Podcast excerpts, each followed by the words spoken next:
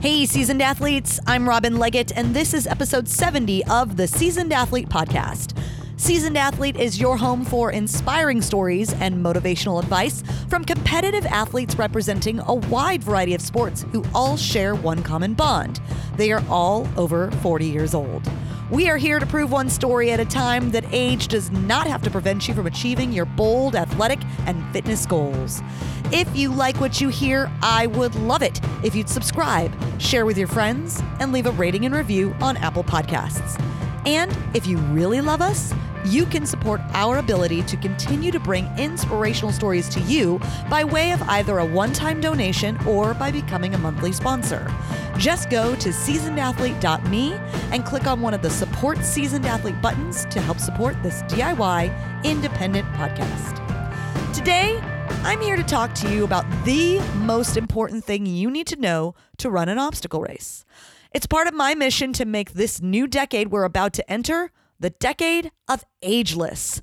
And I'm doing that by helping you get the knowledge, support, advice, and inspiration you need to achieve your bold athletic goals in the new year and the new decade.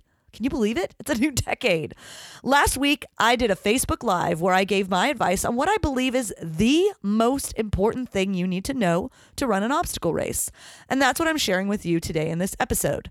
So give this episode your complete attention take some notes, and listen all the way to the end because I'm going to give you a couple opportunities to get some free coaching from me over the holidays so you can get your game plan in place for your decade of ageless. I am here because I promised you that I would share with you the most important thing that you need to know to get ready for an obstacle race. So, I have a race coming up this weekend. I ran a race last weekend. There's a lot of races at the end of the year here in Southern California, which is pretty freaking cool. But also, you know, I don't get a chance to rest. but for most of you, if you are considering doing a race, you're thinking about doing this maybe next year, 2020. Uh, maybe you haven't run a race. Maybe this is a new thing for you that you're considering doing, or maybe it's a semi new thing for you that you want to get better at. Whatever the case, I'm here to help you. So uh, I am really personally on a mission to help women over 40 run obstacle races so that they can understand what it feels like to be ageless. Um, that's sort of my whole mission for the coming, not just the coming year, but the coming decade, the decade of ageless. That's sort of my thing that I have swimming around in my head. I want women over 40 in particular to understand the benefits and the power that comes from pursuing bold athletic endeavors. I've been talking about this on my podcast for two years, and now I'm here to help you actually do it. Not just inspire, but help you do it. So that's why I'm here today. I want to just give you a little bit of guidance and assistance to help you sort of reach the next level in whatever bold athletic endeavors you might be pursuing. And if that's obstacle racing, that's sort of my wheelhouse. That's what I'm all about. That's what I do. So I've been running Spartan races for the last four years. I'm 45 years old and I'm now competing in the age group level. I'm starting to land on some podiums. I did that last weekend, which was really cool. Uh, so, you know, but I remember what it was like to get started. And I still have moments. And the thing I'm going to talk about today, I still experience even four years in. So I really want to get this out to you now so that, you know, you can maybe bypass the hurdles that I've had to go over, literally and figuratively, uh, in these races to improve and get better and feel stronger out there. So, we're going to talk about, I'm going to talk about the number one thing, the most important thing that you need to do to get ready for an obstacle race. All right. So, say you you've done it, you've signed up for the race. You this is your first race, and you finally pulled the trigger and signed up. First of all, good for you. Congratulations. Good for you. I'm stoked for you. All right. So, say you've pulled the trigger, you signed up. What's the first thing that comes into your head after you've done that? After you've signed up for a race? I think I know the answer to this. That's oh, I gotta, I gotta train for this race now. I gotta go find a gym or find some workouts or train for this race, right? Is that the first thing that went into your head when you signed up for a race? Well, guess what? You're wrong. You're wrong. That's not the first thing. That's not the number one thing. It is important. Yes, you should train for your race. And I'll probably talk about that in a future video.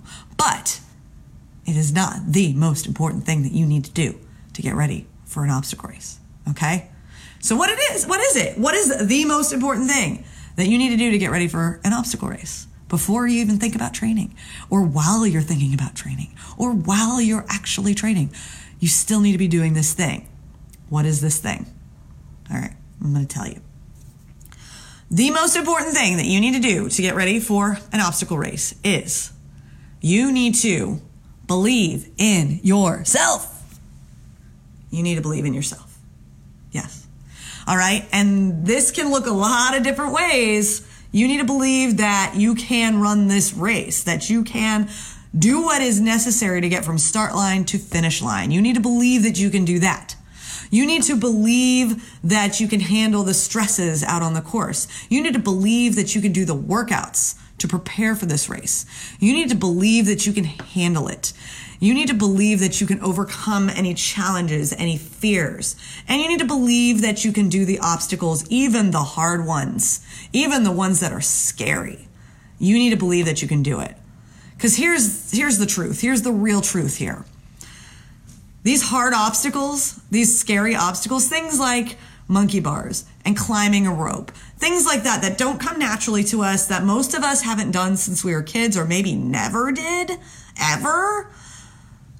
You need to believe that you can do that more than anything else because even if you train for it, even if you've trained and really focused and done everything you can and really just dove into, I'm going to hone in on this obstacle and I'm going to do everything I can to learn how to crush this obstacle.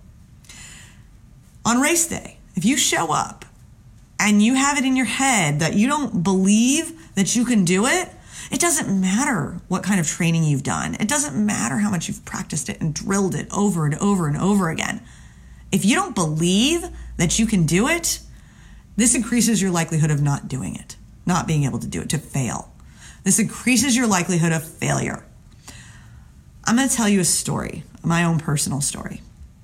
So, when I first started racing, obviously there were a handful of obstacles, really a bunch of obstacles that I couldn't do, that I didn't know how to do, that I didn't have the strength to do, that I had to learn how to do. It's the same ones that plague us all, you know, rope climb, monkey bars, rigs, things like that, grip obstacles.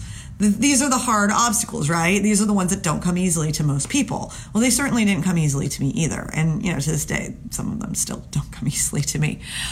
But I still practiced and I trained them and I put a lot of time and effort into getting better at these obstacles and monkey bars in particular.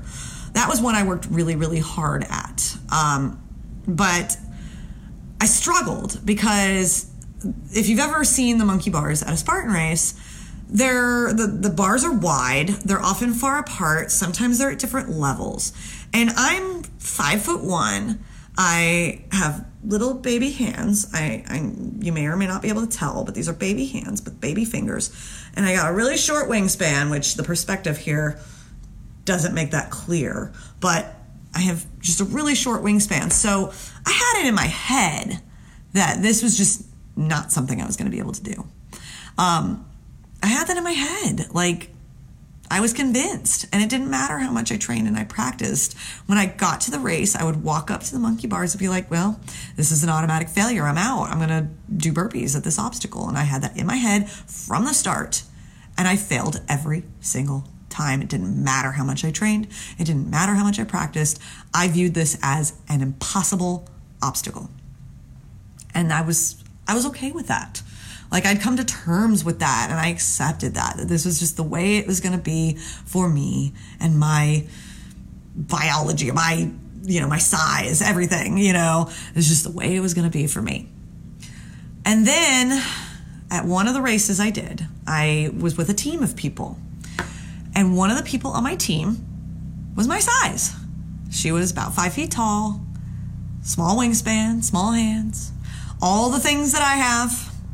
And I was, when we got to the monkey bars, I was first up and I did my normal thing. I went across like one or two and I fell down. And I was like, well, that's how it is. That's life. And then I watched her.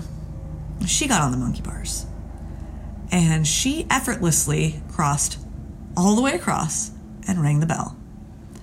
No problem. And now that was interesting to me. like, what was the difference between me and her? So I saw this person who looked like me, resembled me, doing the thing that I had told myself I would never do. So I had to get on again. I decided to try again. And when I tried again, I got all the way across and I rang the bell for the first time. Now, did my training change in the between those two moments? Did I go and go back to a gym and work on it over and over and over again or go to the park and go across the monkey bars and do it do all that stuff I've been doing? Did I do that in between the first attempt and the second attempt? No, obviously I did not. The only difference between the first attempt and the second attempt is that automatic uh, uh all of a sudden I saw someone who looked like me do the thing that I thought I could never do. And all of a sudden it switched in my head that I now believed that this was something I could do. This became a possibility for me. And I approached it with a whole entire new mindset. And I was able to complete the obstacle. That's the only thing that changed. So obviously, there is power in believing in yourself and putting that thought into your head and opening yourself up to that mindset, even if previously you viewed things as an impossibility. So when I coach people, I always try to coach people to not say out loud, like when you get up to an obstacle, and I'm sure we've all done this, and I have done this. When you get to an obstacle and you think it's something you can't do, and if it's a Spartan race, you know, penalties are 30 burpees. When you get to that obstacle and say, well, that's burpees, I might as well just go do burpees. I may as well not attempt. I should just go do burpees right away. When you go up to an obstacle and you have that mindset, that's what's going to happen. You are manifesting that for yourself. So I, when I coach people, I coach them to shift that mindset that I'm going to give this thing my all. I'm going to look at that bell when I'm going across and think ahead and visualize myself ringing that bell. I'm going to believe and do everything I can to be in a positive mindset when I am doing this thing that is hard because you're going to increase your likelihood of being successful at that thing that is hard. Does that make sense? I hope it makes sense. It takes work. It's not easy. It doesn't come easy because it's very, it's much easier to just be self defeating. That's just a, it's a defense mechanism. It's so much easier to do that. It, the hard work is actually putting in the work to believe in yourself. But you have to do that. It's so important. And it's more important than the training, or at least of equal importance to the training. Obviously, the training is important. Believing yourself, believing in yourself is not a magic pill that's just going to make you all of a sudden badass at everything. Like, obviously not. You still have to do the work. But if you do the work and you don't believe in yourself and you don't believe that, that you can do X, Y, and Z, whether it's on the course or in your life, these obviously apply outside of the course. I'm just using obstacle racing as a framework for this, but there are so many applications to adopting this mindset. But it is so, so, so crucially important to adopt this mindset and believe in yourself because it's going to unlock doors for you. And especially in your racing, it's going to lock, unlock doors for you. It's going to open things up and it's going to make things that you had viewed as impossible it's going to make these things become possible and maybe even probable. So I have seen that change my game. Once I started believing I could do the uh, monkey bars, once I had that that moment of clarity, seeing the person who resembled me do it and then achieve it myself, all of a sudden I started getting it race after race after race. Like it became, it opened that door for me. And then I could focus on other harder obstacles that I didn't have nailed down yet. And if I'm being honest, this is something that I struggle with with certain things. You know, people who know me know I'm notoriously not great at throwing a spear. Uh, so I, I struggle with mindset stuff there and I have to work on this for myself. And it is something I'm actively working on. And, and so I encourage you to actively work on this. And if there is one thing you can do to help yourself with this, it is to eliminate the self talk of, I'm going to fail at this. It's an automatic failure. I'm just going to do burpees or whatever the penalty is in whatever you're doing. Um, if you eliminate just that, that self talk, if you catch yourself doing it, stop it. Smack your hand, smack your face. Stop yourself from doing that. Become more cognizant of it, and that will help you stop yourself from doing that so that you can focus on approaching things with a positive mindset, approaching things with a belief in yourself. So that's just one little thing that you can do to help yourself approach obstacles, approach races, approach your life with a greater belief in yourself that you can accomplish the things you are seeking out to do.